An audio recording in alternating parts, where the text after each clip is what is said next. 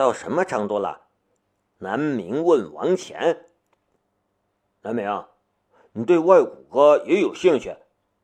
王乾好奇，然后回答道：“外部和动力都没问题了，但是我对软件方面很不擅长，运动缺少协调性，走起路来就会摔倒。”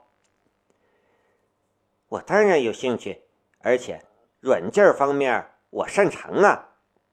南明满脸的兴奋。钱哥，你要不要加入我们揽神科技？不如我收购你这个研究所吧。对南明来说，他本质是打算找一家代工厂，能绑到朱小环是意外之喜，但能看到王贤就是惊喜了。收购，小明，你看上了什么？随便拿就是了，都是我拼凑出来的东西，不值钱的。王钱不好意思。不值钱？你知道你这些东西花了多少钱吗？王坤在旁边脸皮抽抽。家里有个败家娘们不说，还有个败家老哥。这些东西或许不值钱，但你值钱呢。譬如说这个外骨骼，我早就想要做了，穿了这个走路可以不费劲儿。两个空想家在那边讨论起各种脑洞大开的设计时，王坤默默对苏文杰做了个请的手势。空想家们负责幻想和脑洞，而他们这些实干家们要去赚奶粉钱了。就在南明和王乾两个人在王乾的实验室里玩得很嗨时，李云聪已经对眼前的人很不耐烦了。李总，只要你答应，现在就可以给你五百万现金。此外，你每年的薪水不低于一年一百五十万。其实，这位自称猎头、名叫丁艳飞的女人，已经骚扰了李云聪好几天了。她不知道从哪儿得到的李云聪的手机号码，天天来电话骚扰，让李云聪不厌其烦。终于今天答应见面了。李总，您现在在揽神科技，只是浪费您的才能。以您的才能，如果进入更大的公司，一定可以得到更好的发展。李总，创业的公司每年都有很多。但真正成功的却非常少。现在其实早就已经不再是创意为王的时代了。这个时代资本为王，没有充足的资金，您只会把自己的才能浪费在无所谓的地方。李总，我的客户非常有诚意，一次五百万的现金和百万以上的年薪，并不是轻易就能得到的。很多人一辈子。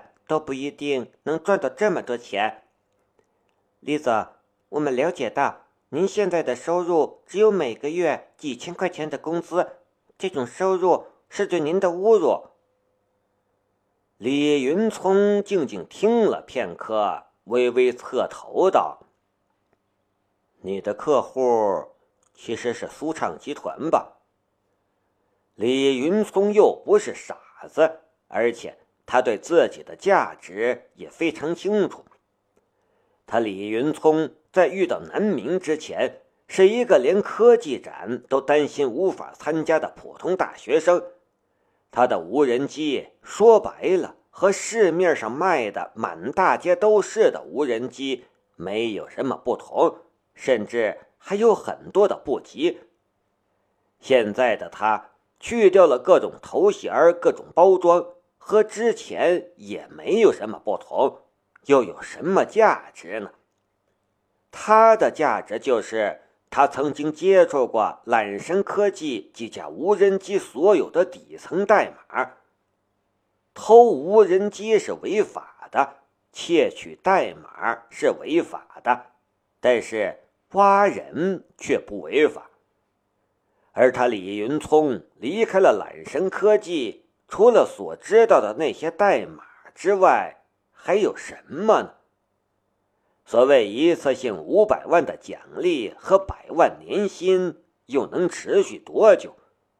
恐怕一年不到，他就被吃干抹净，直接踢走了吧？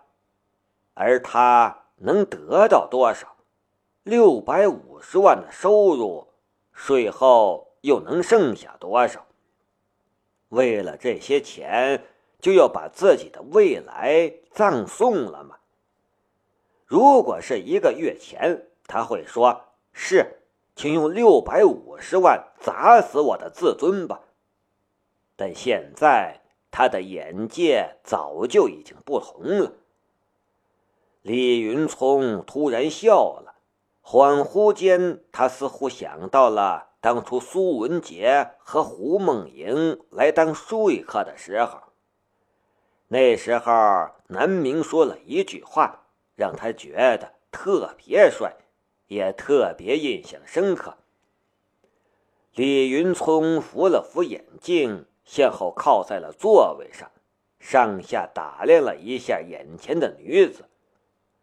三十来岁，风韵犹存，面上带着职业性的浅笑，似乎一切都在为你好。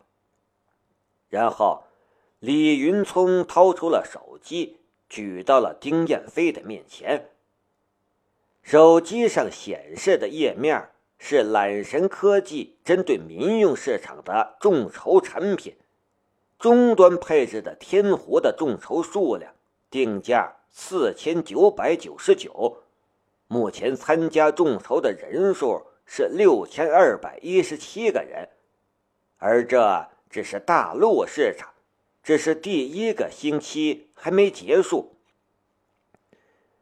如果你数学不错的话，可以算一算我们揽神科技在短短的一个星期之内有多少销售额，然后再来说我们揽神科技有没有发展的问题。下星期，揽神科技的众筹页面将会在北美的众筹网站上线，中配天湖的定价。七百九十九美元，你猜会有多少人参与众筹？然后你再猜猜，现在愿意投资我们公司的人有多少？给的价码是多少？而我的股份又是多少？百万的年薪或许很难，但要看对谁来说了。李云聪又笑了笑。一脸的云淡风轻，然后他终于把最重要的那句话说了出来：“麻烦你下次开价格，先查查我是谁好吗？”爽，真爽！终于把这句话说出来了，虽然前后废话都多了点但还是很爽。不过效果却有点差。李云聪刚刚走出咖啡馆，就听到后面那女子又追了上来。这女子还真有点锲而不舍的意思。李总，李总，请等等，在待遇方面，我们还可以再谈。李云聪那个无奈呀！妈的，上次南明说出来这句话的时候，怎么就那么帅呢？怎么就那么有效呢？李云聪真是怕了这位女人了。还好他早就有准备，回头大叫一声：“救命！”就看到斜刺里一个人就冲了出来，拦在了丁彦飞的面前。对不起，前面是科研重地，还请您止步。杨吉一横身。整个人就像是铁塔一般横在那里了。科研重地，丁彦飞茫然的看看左右，科研重地你妹呀！那来来往往的，难道都是科研人员吗？但他再怎么说，杨吉都只是冷着脸，一句话把他堵得死死的，让他全身无力。终于。丁彦飞放弃了。既然李云聪不行，那就再找其他人吧。蓝神科技可不只有李云聪一个人。等到丁彦飞终于走了，李云聪这才心有余悸的从躲藏的地方走出来，吁了一口气道：“多谢杨哥，要不是有你，我可就危险了。”杨吉不苟言笑的道：“保护你们本来就是我的责任。”如果他再纠缠你的话，还请你直接告诉我。好的，多谢杨哥。李云聪笑嘻嘻的摆摆手，转身去了。其实能被人开价，他也是很开心的。这至少代表他也是有身价的人了。一会儿可以回去和人吹嘘了。杨吉远远跟在后面。等到李云聪安全回到了揽神科技，这才转身离开。身为揽神员工，杨吉有一种深刻的责任感。他觉得这件事儿，他必须上报给南明，并且必须发动现在并没出任务的其他兄弟，把揽神科技的其他人也保护下来。同时，他也在考虑人手的问题。从级别来说，他和赵高峰两个人是仅有的高级安保人员。一些真正有挑战性的任务，必须他们出马。但目前他只能接受一些短期任务，并不能长期离开，因为赵高峰必须跟在南明的身边保护南明，而他也有责任保护研究所和揽神科技。并维持整个揽神安保的正常运营，任务其实也很繁重。但以揽神安保的理念，有一些危险系数较高的任务，想要真正保护客户的安全，至少持有一件强化后的物品才可能做到。杨吉觉得，如果加上他和赵高峰有五名揽神安保人员，可以得到南明的信任。就可以周转过来了。